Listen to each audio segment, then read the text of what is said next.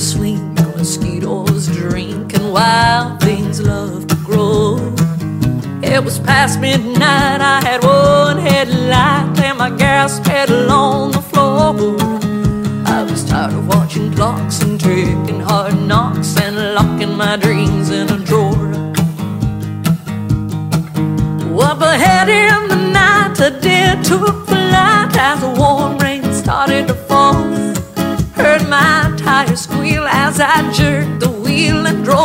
into an oak tree wall.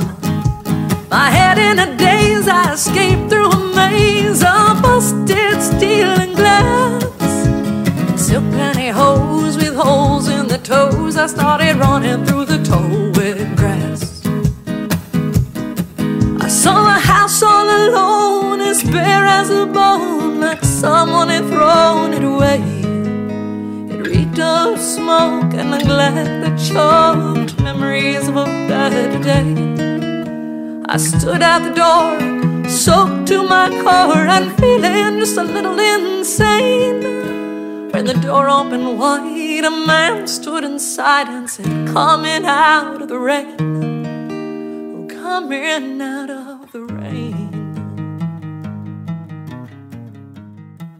Alrighty, welcome to Musical Osmosis, where intelligent dissonant thought meets melodic euphonious reality. I am your musically magnanimous host, Nick the Saucy One Cat Source, and I'm broadcasting to you as always from the top of Meth Mountain, Tennessee. And I also want to introduce my percussively proficient co-host, calling in from Charm City, Maryland. You know where that is. Our pal Odell. Odell, is up, crazy times. dude, dude. It is. Uh, it's. Uh, you know, I, I thought the I thought the pandemic could, would be the, the the icing on the cake, but uh, no. Now it's a pandemic, economic collapse. Um, just so much going on. It's just like a, a a trifecta of horrible crap. Civil upheaval. It is crazy, and I refuse to talk politics on this show this evening, or I'll never shut up. So I will try to keep everything focused on music. That's why we have the Apocalyptic Peanut Butter podcast, right, D? there you go. Exactly. So we could podcast from our hermetically sealed bubbles as the world burns. That's how it works, folks. Yeah, and speaking of which, um, next week we will be back with a new episode with Mary Birdsong from Reno 911. So that should be a lighter episode. Yes. I'm looking gonna be forward a to- fun. real nice episode. Yeah, she was supposed to come on last week, and um, two days before she was supposed to come on, she actually went into septic shock. I felt so bad for her. She wrote me. She's like, "I'm so Oh, sorry. I was in the emergency room." So we're having her back, but she said she'll share the story on air. Oh my goodness. So, anyways, for my birthday, Odell, I got this little video arcade, right? It's about eight inches long, wide, whatever, about a foot tall. You can put it on your lap. It's got a joystick, six buttons. It's got a huge screen, right? You can sit there and play it, or you can hook it Okay. up to your TV, and it's got a little adapter, and you can hook wireless controllers into it. So you're playing it like an Okay. actual video game. This thing has three, almost three thousand video games on from our youth. Donkey Oh Kong, goodness. Mario Brothers, Ladybug, stuff from every console, every Marvel versus Capcom game, the first four or five Mortal Kombats for you, every old sports game, all the old sports football games and stuff. And I've been playing this thing for a week. I'm still finding new stuff. You know what I was playing right before we went on air, and I was like, man, dude, I, I don't even feel like going on air now. You'll never guess what, What I was playing. Popeye. oh my goodness. Now, yeah, you're taking it way back, man. You remember it's Popeye? amazing. You get like knock the bucket on Yeah. Brutus's head, and it's you fight the sea hag and all that stuff. You can get the Yeah, spinach. and, yes. Dude, it is crazy. and I was screaming. Um, Danielle was in the next room. I was like, "They got Popeye! They got Popeye!" Because I hooked it up here in the bedroom, and it is just, you know, when I got it, my brain almost couldn't process. I was like, "There's no way there could be three thousand games in this little thing." And sure enough, Yeah. man, you go through. There's um, a menu with 300 screens you have to go through. And I'm not even like halfway through it. And I'm finding games I didn't even remember the names of them, like Time Raiders. And I'm like, oh my God, I remember this weird game. Just like all these really bizarre games that were like on the first Nintendo or the first ColecoVision or something. I'm like, oh my god, I, I remember. Oh, man. But they have Ladybug, dude, and I used to love that game. So yeah. I'll be going to bed late amazing. tonight. well, it's amazing. That's what the kids do here. We, um, I don't have that. I still have my old NES system. So um, I have uh, like Mario, you know, the Mario with the Duck Hunt on there. Of course, you can't play Duck Hunt anymore because of the, the the TV screen and all that. But um, the kids love it. Like we have, you know, they have their Xbox One and all that good stuff, but they will play Mario all day long. They'll sit up or Metroid. They'll play that too. Um, and it's amazing just watching them play. And I'm like, man, that was my console in ninth grade, you know. and here they are playing, still playing the same games that we love. And I don't know if this is something you go through, but as we rapidly race towards 50, I find myself Yeah. in these difficult times retreating to music I listened to 30 years ago, TV shows every night. You know what I watch every night before I go to bed? I fall asleep watching Barney Miller. I bought the whole box eight seasons, and it has the um the spin-off season of Fish. And I and every It- night I oh watch yeah, Abe Vigoda or whatever. And every night I Yep. watch Barney Miller, dude. And then I go and I play like Mario Brothers. And I'm like, man, I am retreating into my childhood. And I guess that's Well, natural with everything going on, right? Yeah, I think that's you're you're, you're trying to find that happy space, and um, I, I I've been doing the same thing. So, um, I play video games with them. I've been watching a lot of uh, M- MPT, like Maryland Public Television, because they have like the old Sesame Street episodes on there with them, or um, or just like old movies. I've been watching a lot of movies, like the older movies that come on some of the different channels that you know you rarely don't even look at, but like the other day I was watching uh oh, what was the name of the movie? Um it it had uh Keanu Reeves. It was almost like an after school special. It had like Keanu Reeves, Kiefer Sutherland, all of them before they were ever stars. And uh and like I think Keanu Reeves was part of this group that was going around blowing up different like putting bombs under people's they had the dude from Titanic, the Billy Zane. He was the he pretty much played the same character in this except he was just younger.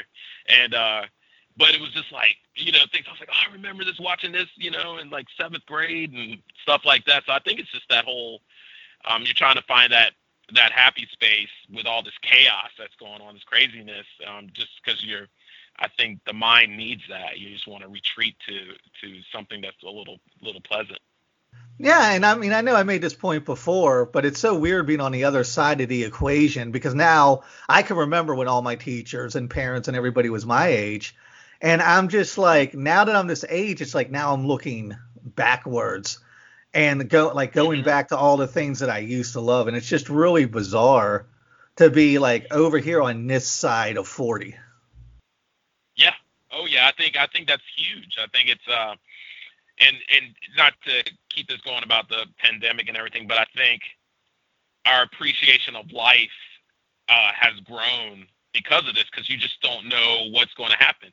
You, I mean, you, you're not in control of of what's Oh, truly boy. going on out Yep. there. So yeah, you know what I mean. So it's like you know you you you're starting to create those lists and go back you know i want to revisit this or i want to take this step and go and see this because you know tomorrow's not guaranteed so um why not go back to those images or those places and bring your kids with you so they can enjoy it or move forward and be like hey guys we're going to do this i know we pre march the 12th or whatever it was we were like, yeah, yeah, we'll save up for this and we'll do this down the road. It's like there may not be down the road. So, you know, we're going to do this now, or we're going to go and take this trip here, or we're going to go and spend this, this doing simple things that we normally wouldn't do on the weekend. We're going to start doing those things because we need that enjoyment. Yeah, it definitely realigns your priorities. And by the way, Popeye has It never does. been more important to me. I have a new appreciation for those games. All right, um, we got to get tonight's guests in here. Dee, would you like to tell everybody Yeah. where to find us online? It's super duper easy, y'all. All you have to do is go to musicalosmosis.com, or you can also just type in Musical Osmosis Podcast in your search bar, and it's we're all over the place. Like just about anywhere that you get your podcasts, we're on iTunes, we're on all the things. It's great. Yep, and we got Kelly Ogden from Dollyrots coming on next episode, so we'll have a couple new episodes on up this week. Mm-hmm. Yeah. Alrighty, let's get tonight's guest in here. Tonight's guest is a remarkable singer and multi-instrumental musician who has just really had an incredible life. She's lived in a log cabin that her family built. She's overcome crippling adversity, and she still perseveres and brings the world some of the most compelling bluegrass and folk influenced music I have ever had the pleasure of laying my little old ears on. She has been creating music since she was five years old, and she's here to talk about her amazing journey. The musically bewitching, mean Mary James. Mary, you are with us. Wow. Well, when you put it like that, I'm impressed by myself even. Yeah, are you, calling from a tin can? Because we love tin cans that? here at Tin Can Media. Are you calling from a tin can? Because we love tin cans here at Tin Can Media. Oh, does it sound like I'm calling from a tin can? No, no, you sound crystal clear. Oh, good, good. All right, well, look, I want to thank you for calling in, but more importantly, and I can't say this enough, I want to thank you for the inspiring music you create. It's meant a lot to me, and like I always said, if it means a lot to me, I'm sure it means a lot to a hell of a lot of other people. So right off the bat, I just want to thank you for what you do. I think that's important. oh, well, thank you. That's great to hear. I appreciate that. Right on. All right. Well, before we dive into the music, let me ask you what I find myself asking all the guests we have on these days. How are you personally coping with COVID, all the current crisis in this country, and not just as a musician, but as a human being? How are you coping with all this? Um, well, um, as a musician, uh, the main uh, thing obviously is is touring, uh, and and I, you know, made I guess a big mistake in the fact that last year I took a little time off the road to work on some projects and get caught up, and I knew that financially I would need to get back on the road this year to make up for it. So, of course, lo and behold, when all my gigs start, you know, getting into the season of where I'm going to be touring, a lot of this, you know, of course, happens. So it's changed a lot of things. Um, but uh, uh, when I'm not touring, I'm I'm pretty uh, antisocial. Like I kind of hide out anyway and uh, do my own thing. But that hasn't really changed much. It's just like a normal day in my life. Uh, I'm working on um, three new albums though, because Wow. without you know without touring, it's like ah, I got to get on it. So I've got a lot going on. Actually, it's keeping me very busy. And you're probably one of the most prepared musicians for the apocalypse we've talked to because you're used to that rustic pioneer lifestyle. So if the whole grid just went offline, you could just adapt very well, I feel like. I, I my parents definitely uh, gave me a childhood that prepared me for all sorts of things. You know. Oh, yeah. So so is this um with the touring? Or is it going to start back up anytime soon? I know with things opening back up, uh, slowly and surely, are are things pick are things going to start picking back up with that, or is it basically you're staying hunkered in for for a bit? Well, it's um I have shows later this year. Um I'm actually my first show since this all happened um is coming up. But uh in Idaho, um way out in Nowheresville. but um but then uh after that, even shows like we're talking about into July, July and August and September, the venues are kind of apprehensive and they're like, well, we're going to put leave this on the calendar, but it's you know, we don't know, and you know, and then lots of times because of the amount of people, um, they're not sure if the venue is going to be able to be at capacity. So, you know, how is that going to be? It's not going to make any financial sense, you know, for them to open, and so Mhm. everything's kind of on hold for the rest of the year. I think everybody is really unsure. Like any second, it could I could get a call and say, yeah, this is canceled for sure. In fact, I got a cancellation Right. Just from a lady um, uh, venue I was supposed to play in Georgia in the end of July, and it was just because her uh, son's graduation was moved to the date of when Oh, my wow. show was going to be, and she wanted to Oh attend. So wow! just all sorts Yeah. of weird things have been, you know, happening this year. So. So, as someone that's been in music so long, and this is another question I like asking people, especially people who are really familiar with how these things work. Do you think this whole COVID crisis, with so many people streaming now and so many just underground and independent clubs, are just never going to rebound from this? Do you think this is going to permanently change the music world? Um, well, um, in the I hopefully not. I mean, I see that obviously maybe for a while, but I, I really think you know music is something people want to get out and socialize with the people and enjoy, and maybe artists and the artist wants to be you know there and have the audience live and you know talk to people, and that's where you you know we make money. You know that's where your biggest income kind of comes in nowadays, really, even despite you know online opportunities it's still the actual road touring that brings the biggest you know income for i think independent artists but no i mean it things might change for a while but who knows what might happen you know there might be some new thing occur next year but uh i really hope that exactly. things get back to normal so yeah, We'll. I'm with you. Absolutely. Um, so let me kind of before we dive into the music, I always like to tell guests the first time we have them on how I ran across them and the impact they've had on me. I ran across Iron Horse on YouTube. That was the first Mean Mary thing I've ever mm-hmm. seen. And by the way, mm-hmm. after I saw you in that video, I had read some things about, yeah, when they hear Mean Mary, they're like, wow, is she really mean? Like I took it as like she plays a mean banjo. Like I didn't think it as her personality. I was like, Yeah. oh man, she plays a mean banjo. Look at Mean Mary. I never took it as having anything to do with your personality. oh okay well that's that's good thank you for that That's vote of how it hit me. Yeah.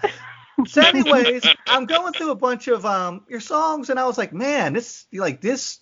I'm from the punk world, so we talked to a bunch of different types of mm-hmm. artists. But what the kind of style of music you play isn't something I spent a whole lot of time listening to. Your music just caught my imagination, and I knew I had to talk with you. But Oh, it, it just cool. reminded me for the first time in years, the first time I listened to three or four of your songs consecutively, when I was young, late 70s, I was seven, eight years old, nine years old. I loved music, but the only access I had to music was like a crummy little AM radio and my dad's record mm. collection. And my dad was a beatnik, and he had all these Smothers Brother albums, um, New Christy Minstrels, just all these great like Mm. folk albums. And I went Right. back and listened to them on YouTube, and I was like, man, I haven't listened to Smothers Brothers since I was like nine. This is incredible. And I was listening to all this, and I realized as somebody who plays punk music, and there's a lot of punk that's got folk influences like Dropkick Murphys and Bad Religion has those harmonies and melodies. And I just realized how much that music influenced me as a punk musician when putting together music and just having those melodies and things that you could harmonize on. And I was like, man, I thought it went back to like when I first started listening to metal in high school or this or that. And I just realized it really goes back to the first music that ever captured my imagination, which was those old folk albums my dad used to have. Oh yeah, I can I can totally relate to that. Um, you know, some of the music that I heard and the songs that I learned uh, from a kid, you know, is stuff. Uh, you know, the Kingston Trio or you know different uh, you know acts that are, you know most people don't even know who they are anymore. So yeah, totally. I think it really um because there is some really um you know there's some really good music and, and it's a shame I think that a lot of people in future generations are going to kind of miss uh listening to some of that. You know, kind of uh fallen out of uh, commercial popularity to even be revisited by you know uh, future music generations. So I hope it continues to uh, to uh, you know be on YouTube and stuff. People can at least find it. But but Yeah, yeah, for I grew sure. up the same way. hmm Yeah, thank Well, God. know for around- I- I- Well, I know around here we have uh, we have the annual like Hot Water Music Festival. Then we have a couple other ones in the Baltimore area, and and it's huge. It's a huge following up here. Matter of fact, too, I play in a in a in a small band, and 2 of the guys that are in that band, they both play in bluegrass, and one plays in he plays uh, he plays uh, banjo in his bluegrass band, and then he plays the fiddle in another like folk band Uh huh. and and he he's constantly telling us how it's like wherever they play or the events they play, it's always packed, and it's and he's like it's usually young people. Um, so I Oh think yeah. Mhm. I I really I Mhm. really feel that um um just you know because you're noticing like young kids are getting into the albums again. Um, Mhm. young kids Right, they yeah, want to hear that they yeah they want to get to the to the raw so i really think it's not going anywhere i i really hope so i, I hope it just keeps Mhm. continuing to the you know kids collecting these older albums and finding out and then moving forward and and, and with you out there and other groups uh i think it'll it'll be around for a while Yeah. Yeah, and it's also infectious. There's this song by the New Christy Minstrels called Darby's House about like a giant rat, and it's just like this yarn gets Yeah. spun bigger and bigger and bigger. but it's such an infectious song, It's- and it. I mean, the way that it's just put together, I, I could sit there and listen to it 20 times in a row and find something new right. Uh huh. So I mean, there's a definitely a place for that. All right, let me move on to this. I won't go too far into your childhood, even though it's amazing because I know you've told these stories a million times. And if you go at your website at meanmary.com, you can read your a very detailed bio uh, about your life, and it's incredible stuff. But there was a couple things I did want to touch on. One, have have you ever done a 23andMe? Are you guys related to like Jesse James? Because I feel like you have that vibe. Oh, you know, yeah, I haven't uh, done the whole uh, full historical, you know, back in, but I, we were supposed to be related uh, from, and you know, from other relatives, you know, from older generations, it said, but I haven't, uh, you know, confirmed that a 100%. Right on. All right, and Yeah. Also, on your childhood, and I'll just hit a couple of highlights. Of course, I mentioned in the intro, you spent some time in a log cabin that was hand built by your parents. You started playing music at five. You've moved all the, all around.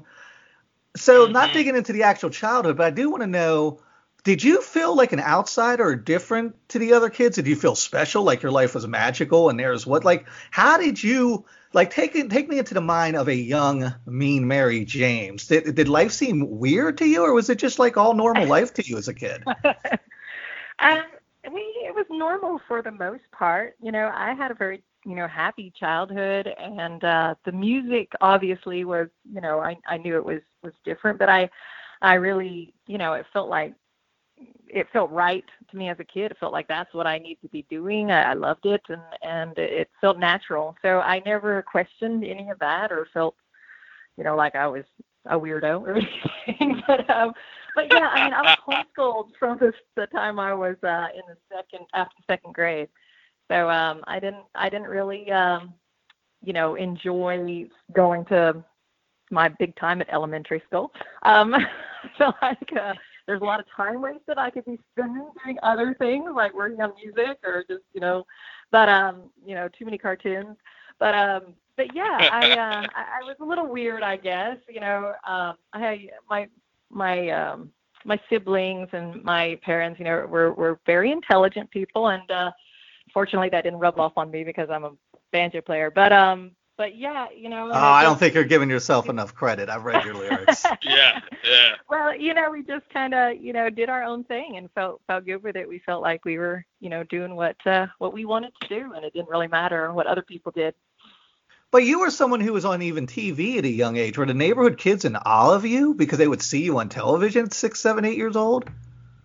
well, I um, I hate to make myself sound so unsociable, but I was been doing a lot of um, you know, socializing in the neighborhood kids. We kind of lived out in the in the boonies there, but uh, but uh, yeah, you know, because I, I had to go back to school to do uh, a equivalency test every year. Um, so when I was in homeschool, and Yep.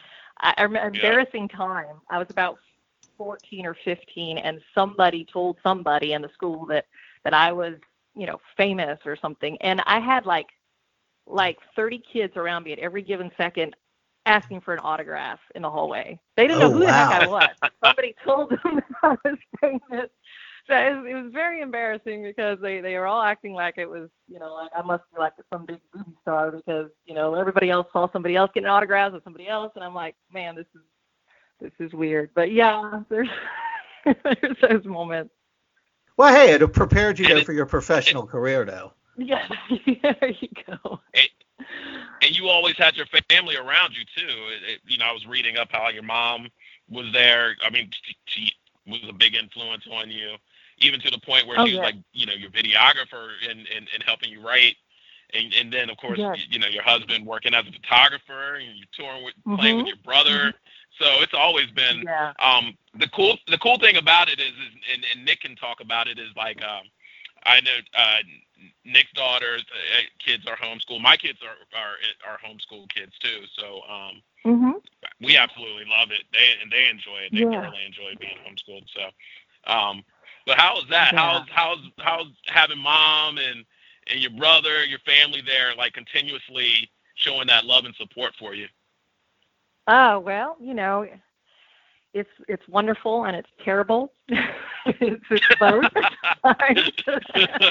Depends on what's happening. You know, if you have siblings, you know that. But uh, but yeah, no, Yeah. I I've always had support, so I can I can never. That's you know that's one thing. You know, I know a lot of people, um, you know, don't have that as far as you know. Uh, getting involved to, with some career wanting to be in entertainment or music or something they don't have their parents support and, and it's hard and you know they Mhm. struggle and stuff and and it is a struggle being in the music business period but it, it was such a great help to have my you know always have family there to be supportive and know what i wanted to do and and help me with that. So so that's been wonderful. I get along great with my family but we do we do uh we, we strangle each other at times depending on uh, what we're uh, doing. So yeah All right, let me move on, and I want to talk about 2003 because you were involved in a pretty brutal car accident, and you Oh. just paralyzed your right vocal cord, and you thought you may never Mhm. sing again, even though you could still, you know, of course, play. You thought you were going to lose that, and just through pure grit and determination, you worked that vocal cord back to life. Looking back now, this is kind of two pronged question. Do you feel like your voice is as strong as before the accident? And do you feel like your voice sounds different, better, maybe even, since you had to rework it? You have like a stronger, better voice than before the accident? How do you personally feel about your singing and vocal um, capabilities now compared to pre 2003? You know, I um mm, I feel like my voice is is better through the years. Um after the accident, I do feel like like today like my voice and uh for a while maybe for years after the accident, I noticed the weakness, you know, in my voice that it would get tired or or I would you know be singing and all of a sudden I get choked up. It's like I like I'd get really you know like dry and I couldn't even you know, I start coughing kind of deal like just you know things that happened uh, for the first couple of years. But um, being back on the road and, and touring again, and it, it's really a workout, obviously. And uh, you know, today I really feel like my voice is the best it's it's ever been in my life. So um, maybe too because I've it's had a little rest here. Ha ha. Right, right, but, you right, know, right. sometimes on the road you can really abuse your your voice that way, and uh, and I've had some nice little little break here. But no, my voice is, is I feel better than before. What do you attribute that determination to? Was it just you had something in your mind, I must sing, even though I could still be involved in music? It's just not going to mean the same if I can't be up there singing?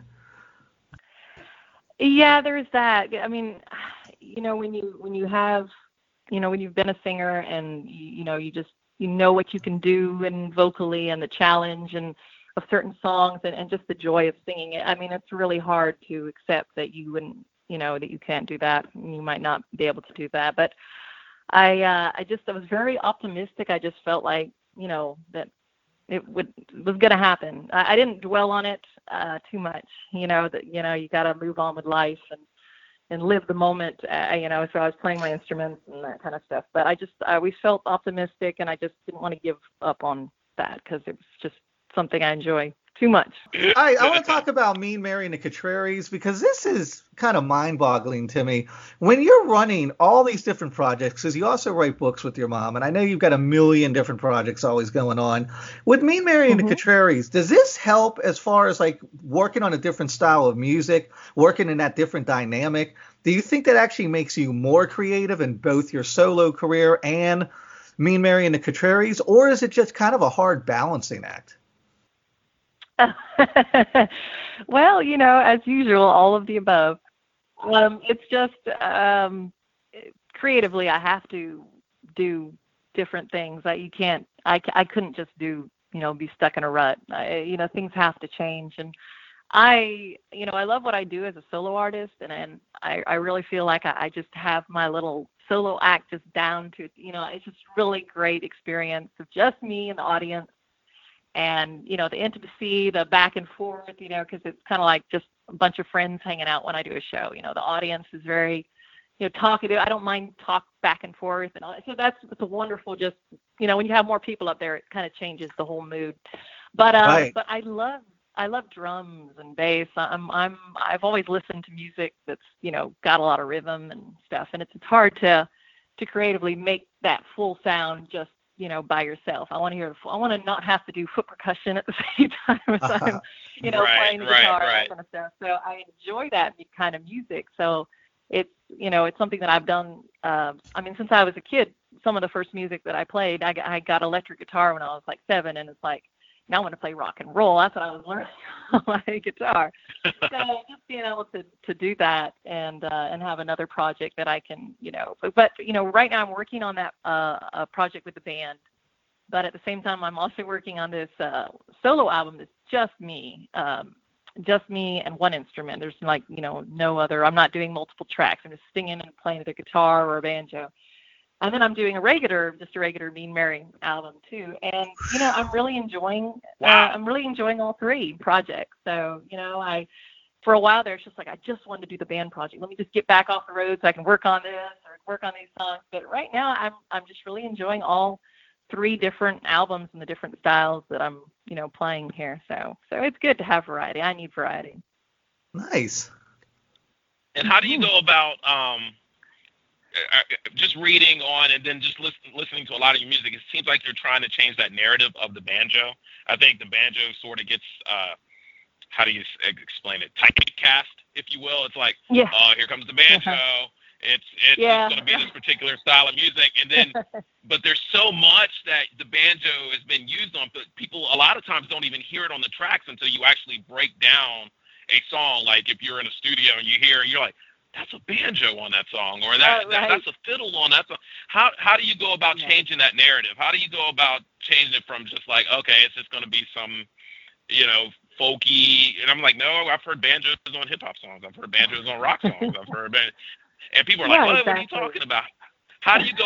is that something that you're trying? Is that something you're trying to do with these projects? Is is that is that one of those goals? Yeah, Um, to some degree. For, to some degree, yeah, you, you uh, you're right on track there because I um, kind of people. I obviously the banjo is is is a good thing for me to have. It's it's really boosted my career. It's it's very popular. Mhm. Uh, the songs that I do on the banjo, and I have a, a really nice following of people that you know they love the banjo, but.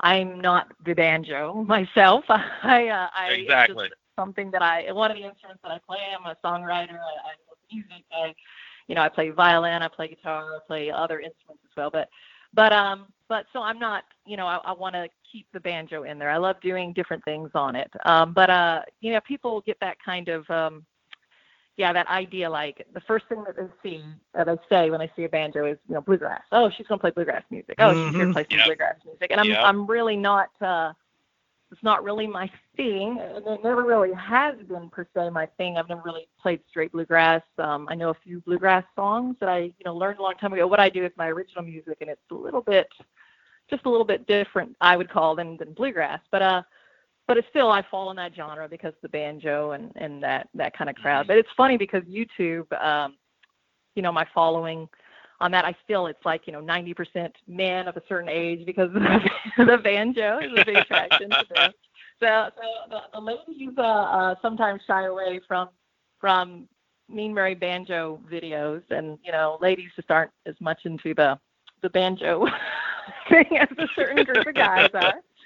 But uh, what's funny is uh, that I, um, you know, I don't write a particular way or try to write. Oh, this is a bluegrass song or whatever. I just write, and uh, I guess a lot of my music, like Blazing and like Sweet Jezebel, I get a lot of um, fans of heavy metal music.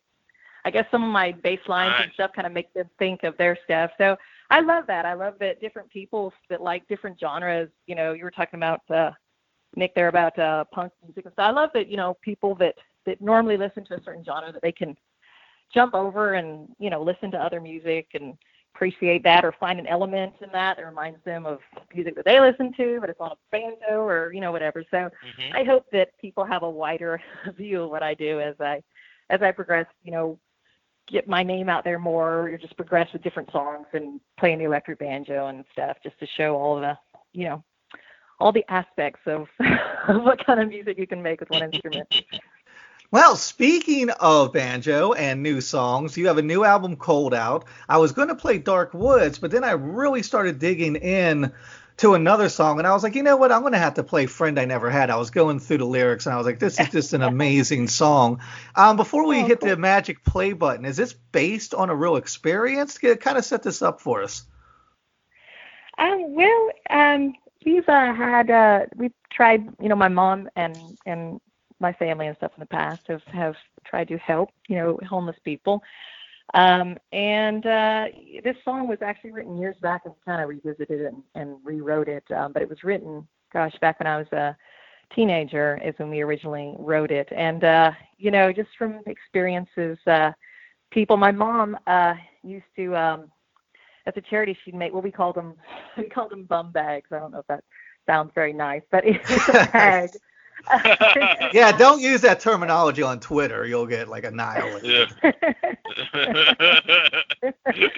it was a it was a bag and it, in it in it it had like a pair of socks, like a nice you know woolly socks, and just you know a few little items that of necessity, you know, for somebody who might be homeless, you know, and and we would give them out, and it was just it was nice to see it wasn't you know it wasn't just a dollar or it wasn't this or that, but it was you know it was items that they that they actually used, and it was just really nice to see you know, like a guy sitting there out on, you know, out in California or something, and you know, he put on like the nice pair of, you know, comfy socks over his feet, and you know, that really, you know, we just wanted to, uh, you know, have something to give them to show that they're human beings and not yes. just, you know, here's a quarter I'm going to walk on, it don't matter kind of thing. So, so More yeah, it was of an that, important please. thing to us.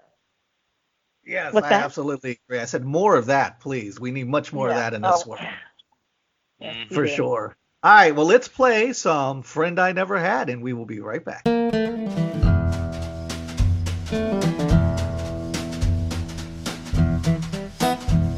He sat there on a bench, hunched against the night's cold. No jacket, just a scarf, his shoes run down the sole. He mumbled to himself, those types often do, and hugged his arms around his chest each time the wind blew. His expression made me think of a person I'd once known, so I threw him a dollar. That his thank you was a groan. I thought as I walked away, that could be me someday, and many cold blocks later, that thought was here to stay. I thought about this world's strays, its vagrants, tramps, its castaways. Or someone's child, a mom or dad, or a friend I never had.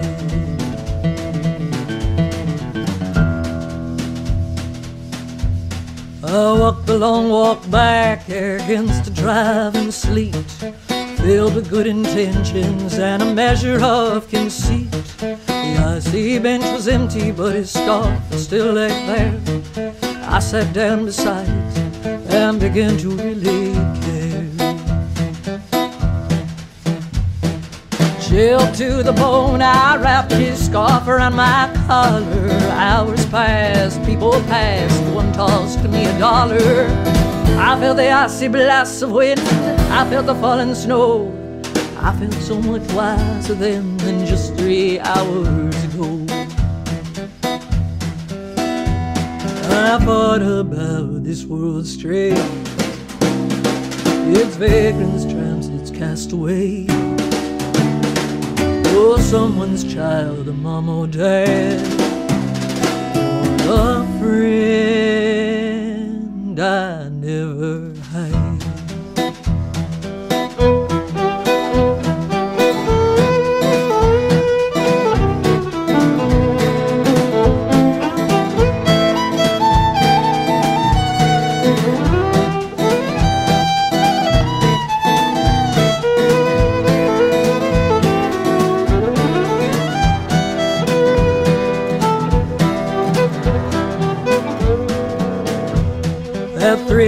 A man came by and gave me quite a start. When he sat down by me, I felt the beating of my heart. He didn't say a word, just sat there really still. And though we'd never met, I felt I knew him well. Another hour passed as we endured the storm, but when he rose to leave, I suddenly felt warm. His hopeful eyes met mine, I felt him certainly deep. His darkness closed around him, I heard, Feed my sheep. And I thought about this world strange, its vagrant strands, its castaways.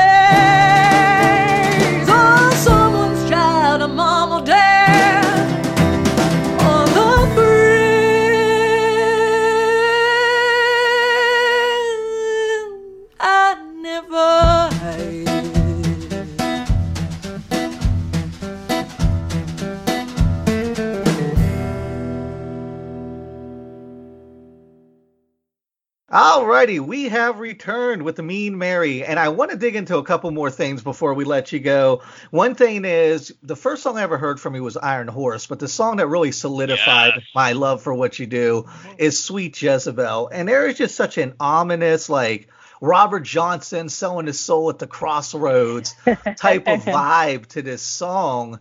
And I, I was shocked when I read this song almost didn't make it onto your album. What was that about? What's that? Oh yes. Oh gosh. yeah, it was the last song on the album, and uh, I, it just, it was a really tough song to write. Sometimes songs are really, you know, they flow well. Even my story songs, it's like I just, but this song, you know, I had so many, you know, times I got frustrated with it, and uh, when the lyrics flowed, they flowed, and uh, I, I wrote it in a hotel room. Finally, uh, you know, on one tour, I just I got to write this song, and it just finally came, you know, and that was a great moment. But uh, but then I I needed to look at the tune, and you know, because sometimes when I write, I have a working uh, working tune in my head, which usually turns out to be the the finished tune, I with a few alterations. But this tune in my head just was not working, so.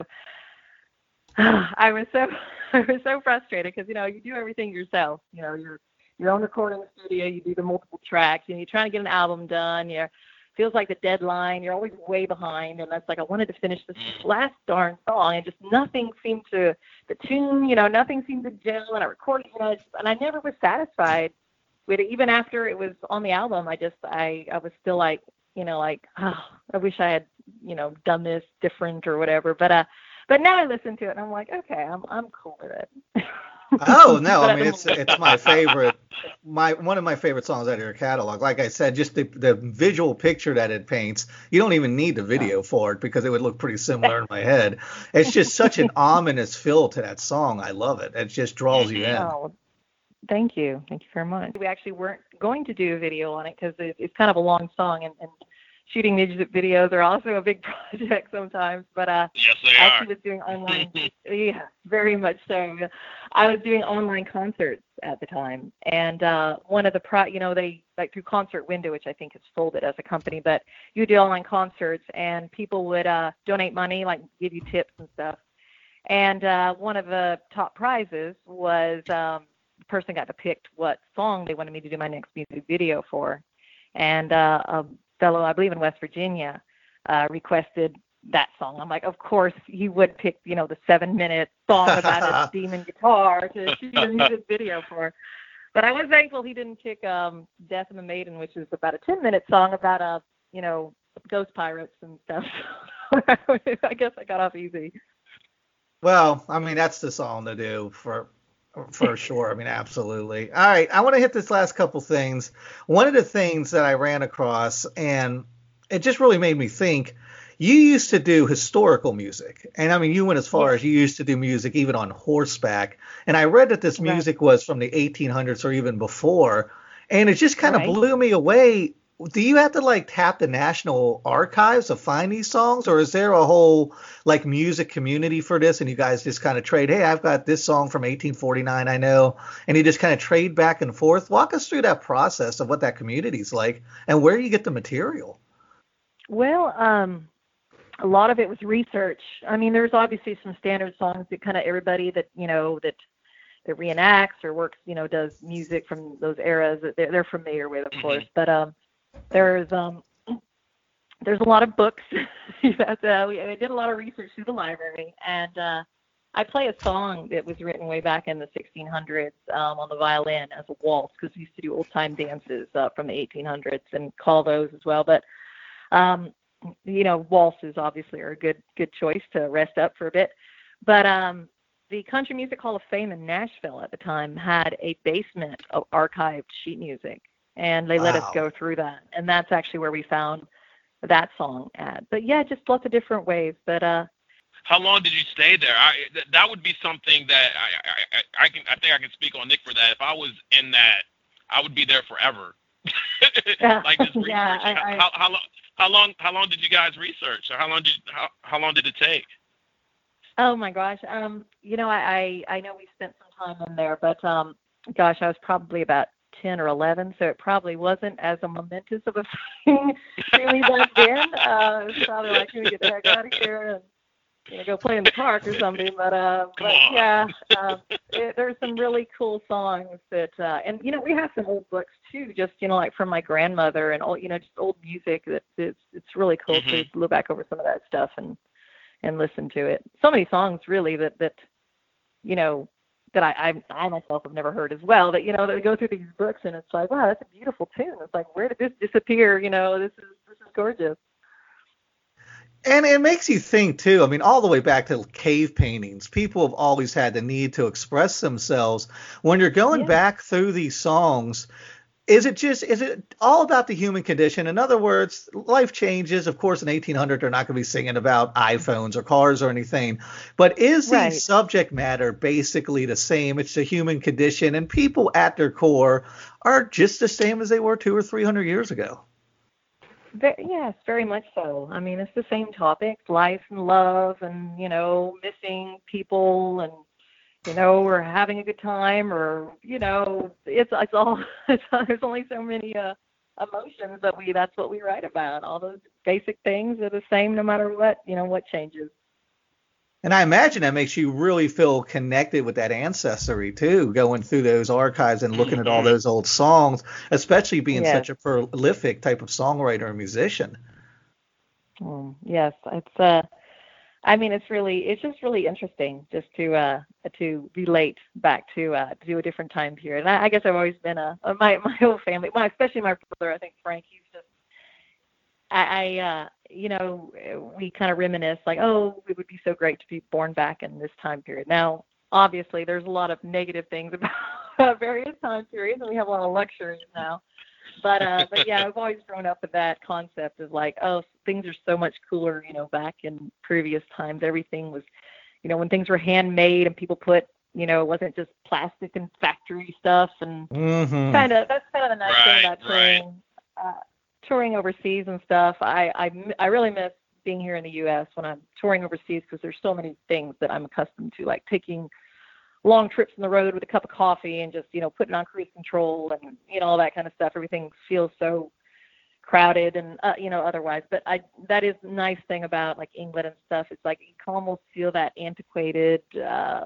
simple times kind of feel kind of like we all talked Yeah. about going back and playing uh, older video games there's a simplicity about it it's just nice it's like we've gotten so ahead of ourselves and everything. We're just like constantly trying to come up with the next thing and the newest thing and this and that and that. And it's just nice to just uh, just go back a little bit. I feel you. Exactly, Oh boy, do I feel you, especially nowadays. Oh, All right, we're going to wrap this up. Usually I end these shows by asking what the artist has coming up over the next few months, but I found that pretty cumbersome nowadays. So I guess right Mhm. now you're just working on new music and playing the waiting game, right? I am. I do. Um, I will be posting shows up on my tour as they are confirmed uh, for the rest of the year, and hopefully next year I will be back. You know, doing doing much more. But yeah, just these these new albums, and I uh, I will be releasing them. Hopefully, at least one of them this year. Right on. And where can everybody All find you on the good old interwebs that didn't exist 100 years ago? oh, well, see, that's one, I guess, good thing for, you know, uh, meanmary.com. You can find me, obviously. I'm on uh, Instagram, Facebook, and Twitter. Mean Mary Music uh, as the uh, URL and all that good stuff. So. All righty, Mary. I cannot thank All you enough again for what you do and for spending a little bit of Oh. time with us. It's always great to get a you so perspective a little bit outside of my Oh. little punk rock box. I always love talking to different creative types. And you've just had Thanks, such an Bob. interesting life and had such an impact on the music world. I thank you for that. appreciate it. Thank you both. It's been great talking with you. Indeed. Thank you, Mary. Thank you so much, Mary. Sure thing. Alrighty, we are going to get out of here. We will be back soon with Kelly Ogden from the Dollyrots. And Odell, it's kind of been hit or miss with these shows lately, right? I know we're supposed to like broadcast on a schedule when you're doing podcasting. That's always the same. But I think we've blown that out of the water with everything that's going on a while ago. Yeah, yeah, I, I definitely think so. And um, but it's it's it's it's refreshing. It's refreshing to hear.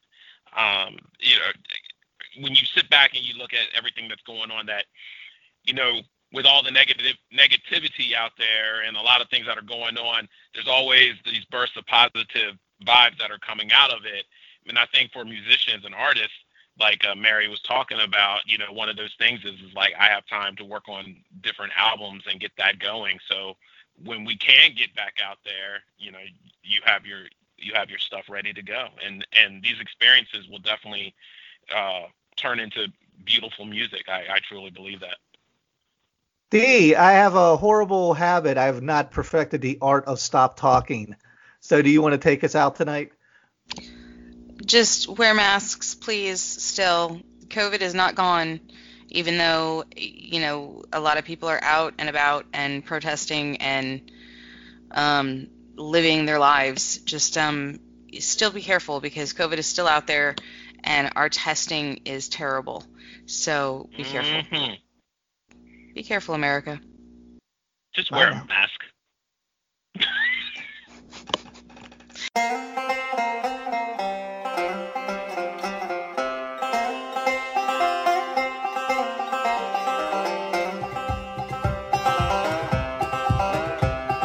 rode the plains as lovers do, we raced beneath the summer sun. Dusky eyes met his soul blue, our soaring spirits breathed as one. We blazed our love across the sky, surrendered to its ancient force. Until the day he said goodbye and climbed aboard the iron horse I heard its challenge loud and shrill we up the great divide. But though my steed had the stronger will, the iron horse had the longer stride.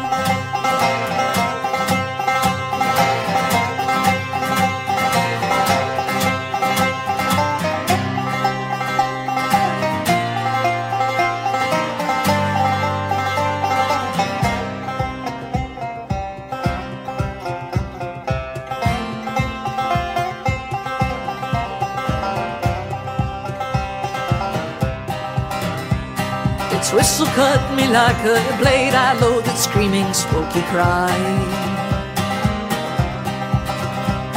How could he leave his Indian maid? I'll ride like wind and ask him why. Astride my fearless painted dun, I chose my pace and set my course. To catch this demon on the run, my steed against this iron horse heard its challenge loud and shrill as we chased it up the great divide. And though my steed had the stronger will, the iron horse had the longer stride.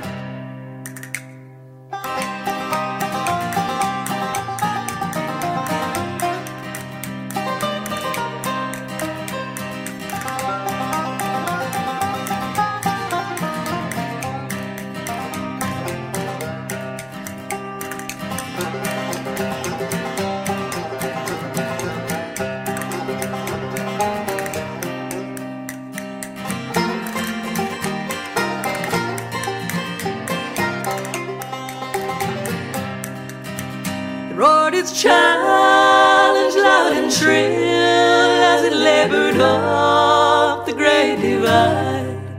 But though I had the stronger will, the iron horse had the longer stride.